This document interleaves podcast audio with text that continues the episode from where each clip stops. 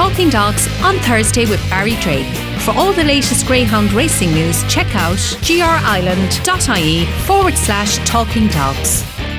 Hello and welcome along to episode 80 of Talking Dogs on Thursday with myself, Barry Drake. This week we're going to welcome another great guest on the podcast. We're going to say hello to a man that's based in the UK. He's not our first guest um, that has been based in the UK. Of course, we spoke to Paul Carpenter in the past, but this time we're going to give a, a very big, warm welcome um, to Jonathan Hobbs, of course, who will be known to you as many by Hobbsy. Hobbsy, I've been a big fan of yours over there. I suppose, last number of years, and uh, great to have you on the podcast today. Uh, likewise, Barry, and uh, say podcast number eight. Been a busy man. Yeah, that's right. They don't belong, I suppose. Um, adding up on to yeah number eighty this week. So look, it's um, it's great to be putting it out there every week. We've had some fabulous guests, and I'm sure you won't uh, disappoint. I suppose. Look, tell us firstly, Hobbsy. Love to ask um, all our guests on the podcast maybe about your earliest memories of greyhound racing and how you got involved with our great sport yeah, I think first off, uh, you know, what you're doing great for greyhound racing, Barry. So to kick on, um, there's a picture of me at the old Crayford Stadium. I would have been two years old, standing next to a dog owned by my by my father. Um, so so that would be probably the the first experience as a, as a toddler. But it probably wasn't until about ten years later when we had dogs at the old Catford Stadium, and then you know became more involved in the sport as owners, really. So that would be the earliest memories. They must have been great days, um, Hobbsy, because I suppose, you know, we all hear about these great stories about the great tracks back in the day in the UK and the massive crowd that used to be in attendance. Obviously, look, I suppose society has, has changed now with, you know, television, um, with all the races on TV and, you know, PlayStations and all this stuff kids are doing. But, um, you know, just, just give us a flavour of maybe what, what was going on back in the day in, in those great, great tracks. Well, I think it has relevance to the news that broke, you know, this week, and, and, and obviously the, you know, the, the requirement I think for, for for greyhound racing to, to make sure that Shelbourne Park continues, you know, for, for many many years to come, because you know it's a city-based track, and, and boy, Barry, do we miss the city-based tracks in in London because they were fantastic you know, your likes of, of Catford where I cut my teeth, the likes of, you know, Walthamstow and, and Wimbledon and, you know, slightly before my time, although I visited both White City and Haringey. In fact, um, you know, were, were, were, extraordinary places, and you can imagine that the atmosphere that was that was generated. Um, I think the big difference is that, unlike Shelbourne Park, which was has kept up with the times and is a brilliant modern facility, and probably the and, and for me the greatest greyhound stadium in the world, that sadly those London tracks were sort of allowed into disrepair and, and just neglected, I suppose, in many ways. But you, you, know, you say to, to look back, and you've got to look back fondly. You can't turn back time, and and they were magical days. And, and anybody who spent an evening at, at any of those London tracks, especially if you're you know a boy from the capital like myself, anyway, then they're they're, they're heady memories. you know, long, long nights, cheering on the dogs, fantastic atmospheres, and generally two-sided stadiums as, as well. And, and that's a rare thing these days, whether you're talking Irish greyhound racing or, or UK greyhound racing. And the cauldron that, that you know that provided, the atmosphere that provided was was was superb. I mean, don't get me wrong. You know, we can uh, replicate those uh, the big nights in the UK, and you guys can certainly do it across the water anyway. So yeah, memories of fantastic nights, uh, incredible greyhounds, legendary trainers. Yeah, they were halcyon days, I suppose, in, in, in many ways. Um, anybody who knows me, that I, I kind of always try to cliche time, but look on the bright side, and I'm very optimistic. And and you know, there's plenty of life in this sport yet. And I think that you know the major nights that we have in both UK and, and Irish greyhound racing, you know, always gives me great heart and you know, helps me kind of suggest that you know we're, we're here to stay and we're going to enjoy our sport moving on. Yes, it has changed, uh, but you know you can always look back fondly and and uh, yeah, some some memories of, of, of derbies and, and classic races of, of back in the day. Always good to always good to look back, Barry. But you know, I prefer looking forward. Yeah, that's uh, nicely put there, um, Hobbsy. And and just in terms of, I suppose, your your media work, how did that all happen? Because cause we'd all have, I suppose, fond memories of watching the, the great racing on Sky um, Sports Racing, and now, of course, we're, we're absolutely blessed to have Racing Post Greyhound TV, and you know we see in in the, the media print and stuff like that as well. So, how did that all come about? Yeah, well, I mean, very briefly, I came from I always like to think a journalistic background. I worked for radio stations and and then a job came up at the Racing Post when I was 21, I think. So I joined them uh, on the Greyhound desk. We were sort of passionate about the sport anyway, and it was an opportunity to work for a you know newspaper. I'd spent many of my formative years um, probably instead of, of, of attending school, you know, uh, reading the Sporting Life from you know from cover to cover. So you know to get a job at that uh, newspaper was was certainly a dream come true at, at that time. So so that's that's pretty much how it started and kind of snowballed from from then. And it was, I suppose, um, I suppose within ten years, didn't it? Sky Sports happened, and we, you know, were up and down the country in the UK at all the major races, and, and Sky Sports greyhounds really did pick off, uh, a kick off, I should say, and and they had the pick of the action, and and they they were again, you know, tremendous nights. And then obviously that kind of uh, ended up being um, well, it was never competition, but I don't think. But the Racing Post Greyhound TV, RPG TV came in, into being, and that gave more of a a seven day. Well, I suppose at that time less less than that, maybe three or four days. It seems a long time ago, but now of course it's seven days a week and. And saturation coverage, but you know, fantastic for, for the sport in terms of the betting industry and and the support that uh, you know it can can give to greyhound racing. It gives still without we haven't got Sky Sports, but you know it still gives you know, owners and trainers a, a, chance to see their greyhounds, and also when they have outside broadcasts as well to to have them you know being interviewed and what have you. I think that's massively important. You've always got to you know if you know get as many people involved as possible. I thought you know Sky Sports did that magnificently because every single greyhound racing fan, whether you're based in, in, in the UK, whether you're based in, in Ireland, uh, even around the world, there was only one place to be if you were into the sport, and that was, you know, generally on on that Tuesday nights. And of course, you know, we moved to Wednesdays and Thursdays and did the Saturday nights and spent many nights across uh, Shelbourne Park, didn't we, doing the, the Irish Greyhound Derby, which was again, you know, extraordinary, uh, extraordinary nights, and that's a privilege and a, a pleasure to to work with, with those guys. And thankfully, I'm still working with Dave Lawrence, who's a you know a great great friend of Greyhound Racing, both sides of the water. And you know he's you know what he's done for Greyhound Racing is extraordinary anyway. And he still still works for RPGT with his brother Clive. So you know the guys that uh, we should be indebted to without a doubt. And in terms of you know racing post Greyhound TV, obviously when you know when it all started, I used to be watching it. It was all you know English Greyhound racing, but now they're giving you know Irish Greyhound racing uh, so much coverage. It's absolutely fantastic for for the for people that are you know so passionate about the sport here in Ireland. But I often used to say I don't think the the, the people in the UK used to appreciate RPG TV enough because to have that service and all that fantastic English Greyhound racing, I just never could understand maybe how how you know they didn't know how lucky they were. Mm.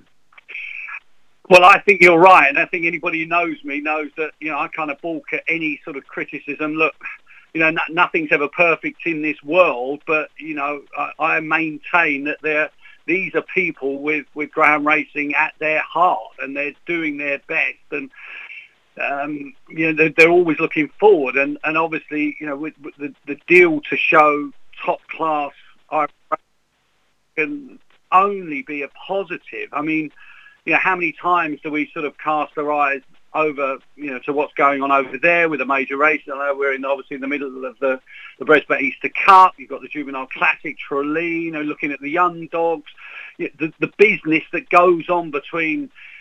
Uh, the two countries as such in terms of the export uh, of, of greyhound racing massively important and you know prize money levels have, in, have increased in, in Ireland uh, so that's something that's proved attractive to English owners as well. But even just selfishly, to have that ability, Barry, to to actually watch it, and you know, I'm slightly old school, so I'm, I will do the old laptop and I will do the race on the mobile, but actually watching it on the box it's, it's a lot easier and it's a lot more comfortable and, you know, you've got a chance to watch the replays and you can study up. And I think the most important thing, Barry, and this has always been my, bugbear's too strong a word, but the, the, the inability for, for UK punters to, to place bets on Irish greyhound racing, certainly at the top end. It was always very difficult to do this.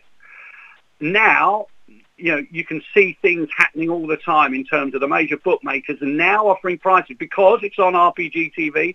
So they're not just maybe pricing up the Irish Greyhound Derby or or the Oaks or what have you. They're, they're, they're they're pricing up the, the Mullingar on, on the Sunday afternoon. They're going to be pricing up the Tralee Classic meeting. They're going to be pricing up the, the Easter Cup meeting. And that's important because, again, you know, as, as, you know, some people don't like it, but they're, they're very much intertwined, the betting industry and the greyhound industry, and, and they can help each other. Yeah, without a doubt. Well, look, um, I know we've you know so many fans of you know racing post Greyhound TV all over the country here. It's been a big talking point, I suppose, in recent years since they started covering um, Irish Greyhound racing. We really, really appreciate it, and you know, long may that last. And you know, moving on, I suppose before we touch about the uh, Bresbet um, Easter Cup, which is going to be the, the star attraction on Saturday night, Hobbsy. Just in terms of you know uh, your years within within the sport, there must be a couple of standout memories that really uh, stick stick out? I kind of thought you might ask me me this, and it, it, and I and I always say that you know depending on what day of the week it is, I kind of have different memories. I mean, look, I probably had a misspent youth, Barry, and um, you know some some some long nights, but you know, sometimes that that kind of helps with the memories. I think in many ways, you know, so. Obviously, your Westmead Hawks and, and those double derbies, and, and you know, that kind of best of British time was, was fantastic uh, in many ways because obviously you know, most of the, the, the, great champions that we'd, we'd watch have been Irish bred and it was, you know, it was great, great days to see, you know, Bob Morton and Nick Savva, you know, do, do what they did with those Westmead prefix greyhounds, especially with Hawk, who just captured the, the public's imagination. So that's always a very easy memory. But so too was Premier Fantasy and so too was Late Late Show. So they'd be the two greyhounds that for me, I think, you know, certainly with, with, with, with Irish links would, would be ones that I've got fond memories of. You know, we, we had a good relationship with the, the late great Seamus Graham. So, um, you know, the Loyal Honcho story, winning at Wimbledon and, and having gone so close in the past, Seamus having gone so close in the past. You know, I spent a lot of time with him because he stayed up with Seamus Cahill, who's a you know great great friends, great family friends of ours, and I, I live not too far away from the kennels there. So you know those those days and nights with Seamus Graham were, were incredible. So the Loyal Honcho, the, the Premier Fantasy situation, the the Late Late Show with Paul Hennessy and, and, and that family as well, and, and walking around the golf course at Gowran. You know, at the time, Barry, you, you don't fit, you don't realise how lucky you are. It's only when you look back you think, wow, did I do that with that greyhound, who absolutely was probably at that time the most famous greyhound in the entire world, the Late Late Show, and and there was, you know, he was on the end of the lead on the in front of me. So amazing, amazing days, and and there's plenty more of those to to come as well. But I forget them today, but I guarantee you I'll remember them tomorrow or tonight, Barry. Yeah, very good, Hobbsy. Uh, great memories and, of course, uh, great dogs, great stories. Just in terms of the uh, Bresbet Easter Cup, um, you know, sponsors hard to come by, especially these days. So when uh, it was announced that uh, Bresbet were going to sponsor the Easter Cup here in Ireland, it was uh, very welcoming news to us um, here. And you know, um, they're they're uh, I suppose a firm that are really passionate about greyhound racing, and uh, great to have them on board here.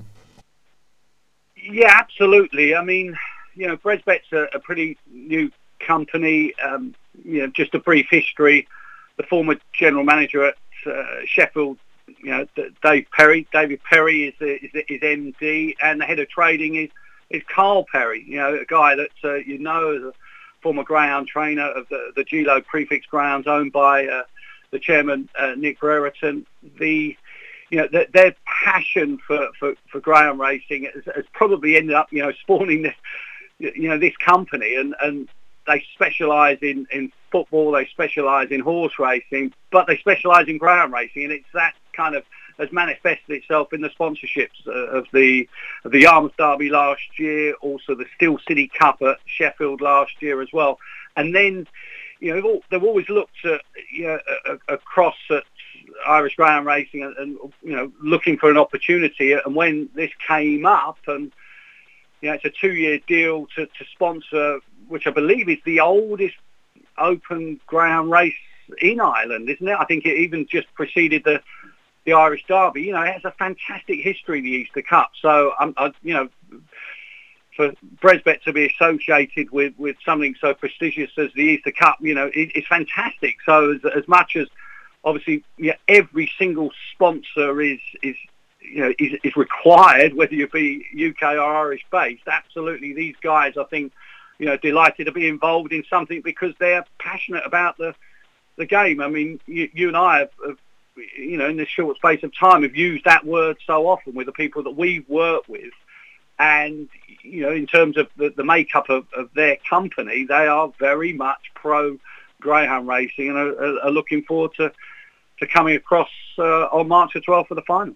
Yeah, they deserve all the, the support they get. If you are having a bet on um, Saturday night, please do check out the uh, Bresbet website. We're just going to have a quick look, run through um, the four heats on Saturday night. The uh, first one, you've got Romeo Magico, who was 11 to 4 with Bresbet, 2 Ballymac Merlin was 7 to 2, 3 Bobsleigh Dream 15 to 2, 4 Ballymac Wild 11 to 2, 5 anti post favourite Susie Sapphire 11 to 8, and 6 Priceless Jet um, 12 to 1. Of course, these prices are subject to change change. So obviously check up uh, for for the latest prices just in case they have uh, went in or out. Susie Sapphire short price. Um, Hobbsy bit to prove, I suppose. Um, you know, obviously look last year she she was unbelievable with all them big wins, but you know her, her two starts this season. You know, I suppose she's just a work in pro- progress at the moment. Yeah, what a, what a superstar she is. I mean, you know, when when Owen suggested that uh, the Easter Cup was going to be the early season target for, for Susie Sapphire. I think you know there was a, a sort of buzz in the uh, in, in the Bresbet offices. I, w- I would imagine, and not surprising because you you know we talk about the you know the great uh, greyhounds of, of, of yesteryear, and, and look, this bitch is, is up there with with them in terms of what she's done already. I mean, extraordinary what she did last year with the, you know, the Puppy Oaks, the Oaks, and, and then the Derby as, as well. Those great scenes and a bitch one too was was extraordinary. And I think, as you say, a work in progress, certainly in terms of her Easter Cup challenge. Uh, but you can see her, you know, probably leading towards the outside. It's, it's a wider draw, Barry, for her. I mean, how do you think she handles that? Yeah, look, I suppose on current form, I, would be, you know, prepared to take her on, and you know, I might be interested in trap number one, Romeo Magico. I thought he ran well in defeat um, last week after after missing his start. He was very impressive uh, prior to that in Shelbourne Park, but it really is, I suppose, a fantastic heat uh, to to get the second round up and running. Yeah, absolutely, and uh, yeah, I'd, I'd probably, I'd, maybe maybe the heart ruling the head, but I'll, I'll go with five. Good stuff. I'll go with one. So a bit of friendly rivalry there. Hobbsy on to heat number two. We've stories Peeweed and Trap number one at eight to one. Two Croker Spirit is eleven to four. Three Coolavanny Duke uh, at six to four. That heads to market. You four Fast Fit Paddy at eleven to two. Five Derby's Delight at eight to one, and, and six you have the the big crowd pleaser Beach Avenue at seven to two. Another brilliant lineup here. It certainly is. Yeah, absolutely. And uh, Coolavanny Duke in, in trap three. I mean that's a, that's some record already, isn't it? Eight wins from, from nine starts and you know impressive last week, and I think in you know, he's got every chance of coming away to, to do it once again, although he seems to have pace at both ends. So I'm going to go with a white jacket. Yeah, I'm with you on that one, Hobbsy. He looks the real deal, and I'm sure he'll come forward for that um, outing last week. So Coolavanny Duke uh, for the both of us here on the podcast. On to heat number three of the Laurels winner, one time only in trap number one at five to two. Two Swords and Maestro at five to one. Three Barefoot Supremo is ten to one. Four Jack's Little Thing at seven to two. Five Coom Leo at eleven to four, and six Sentimental Lad at three to one. It's a pretty open betting race here. Uh, lots in with the chances. Yeah, I've always liked Jack's little thing. I think he's going to have to be a little bit careful. I presume that, uh, you know, is, is there a chance that Coombe Leo will, will, look to take his ground? I suppose if he comes away as well as he can, then I think there's every chance of, of Jack's little thing being bang in the mix early on. So I'll, I'll go with four here, Barry. I'm going to take a chance with the Laurels winner, uh, one time only, who showed his well being uh, by winning last week. Of course, he won that famous Laurels victory down in Curraheen Park from trap number one, so that has to be a positive. But uh, as the betting suggests, it is a very open race. We're going to move on to the fourth and final heat. You have uh, one night tornado at 9 to 4, two sweep the yard 14 to 1, three Park Blake 11 to 4, four Ballymac Fair one at 13 to 2, five Scarty Yankees 7 to 2, and six Boccos Vieiro at uh, 11 to 4. Plenty of class here, isn't there? In, in, in many ways, um, Boccos Vieira for, for, for UK owners, uh, Bev uh, Lockhead and, and Graham Box. I mean, certainly would have to have every chance. Got plenty of improvement. I think the Calm Night Tornado gives Graham Holland a, a, massive chance here. I think you know he's got four of the, of the runners. So hey, look, maybe maybe I just go with uh, with perhaps six here. Yeah, I'm just with trap number six as well, Boccos Vieira. Um, I was excited about seeing Park Blake back in racing action um, last year. I think there's a, or last week I should say. I think there's a big competition in him this year, but just looks like that he, he might need another uh, couple of runs to, to be seen at his very best. But all in all, a, a fantastic night um, on Saturday night, and uh, no doubt Hobbsy will be looking forward to tuning in. Yeah, absolutely. Tuning in and um, and, and hoping to, to get across the water as, as well. So um, yeah, looking looking forward to that. I mean, it's been a while.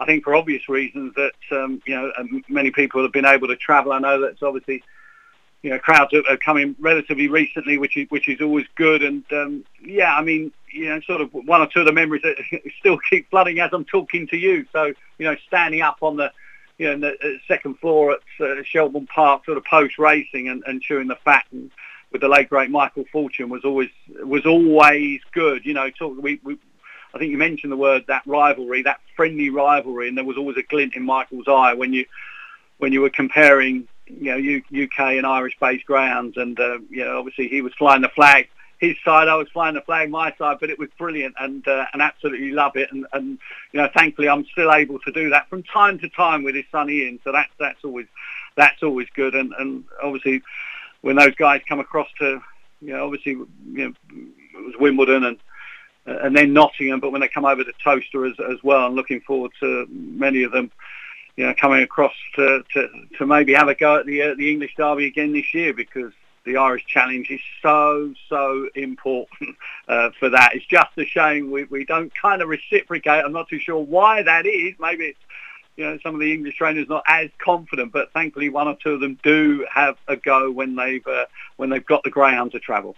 Yeah, that's uh, you can't beat the, the friendly rivalry. And, and just I suppose my final question, uh, Hobbsy, what was going to be about Towcester Track. You know, it seems like there's you know unbelievable work um, going on there. Um, anyone that has been there in the past it's you know it's a fantastic night out. It, it's a huge occasion, and you know, and, and very important, I suppose, for racing in the UK to have you know one of one of those you know big tracks that are really you know trying hard and you know to, to put greyhound racing you know back on, on top of the map. Yeah, I think what Kevin Boothby, Boothby is doing at Towcester is quite extraordinary. You're right, you know, Greyhound Racing you know, needs those flagship tracks. Ireland has it in Shelbourne Park. You know, it's got plenty of others. Is you know, magnificent as well, and there's, there's plenty of others. But what he has done with, with, with Towcester in, in what were difficult circumstances initially, and then obviously became even more difficult when you know times became COVID affected and, what have you. But he's branching out. You know, news about Oxford I think is fantastic. I, I spoke earlier about the sort of lack of city centre venues. Um, that's you know relatively close to, to, to London, so you know it's a pretty vibrant city as well. So I think people in and around Oxford and, and further on are, are excited by the prospect of, of returning to Oxford which I think, if memory serves me, didn't last race in something like 2012. So, you know, similar to, you know, he's revived Towcester, Kevin, and looking to do exactly the same. He's already done it with Mildenhall now, Suffolk Downs, doing that with with uh, Oxford as, as, well. So he has to take great credit. But there are other pr- promoters as well. They're trying to push ahead. You know, obviously with the Entain tracks and the, the four major tracks there, and you know, in terms of their open race program, you know, that's superb. You know, we, we just finished the, the Golden Jacket. We're uh, looking ahead. I think this well this weekend, of course, is the uh, the Ladbrokes Winter Derby at, at Monmore. so again, you know, that high-end, top-quality greyhound racing, something for owners and trainers always to, to set their sights on. And we've always, again, going back, we've got to look forward. And, and what they, they're doing with their open races, I think, is tremendous as well. Yeah, well, that's uh, fantastic to hear, and we'll be looking forward to all those uh, big races, of course, um, on UK soil as well. And you know, a long live Greyhound Racing, Hobbs. It was absolutely fantastic um, to speak to you on the Talking Dogs on uh, on Thursday podcast, and you know, hopefully we might catch up again uh, soon, and you know, keep flying the flag. And no doubt uh, we'll, we'll be tuning into um, Racing Post Greyhound TV as well for, for all the big racing they're showing. So uh, thanks a million for joining us on the podcast. Well, thank you, Barry, and uh, you know, keep up the great work. And I've enjoyed this, so you know, you've got my number. Anytime you want to do it, just give me a call and we'll crack on. Thanks very much, Hobbsy. Talking Dogs on Thursday with Barry Drake. For all the latest Greyhound racing news, check out grireland.ie forward slash talking dogs.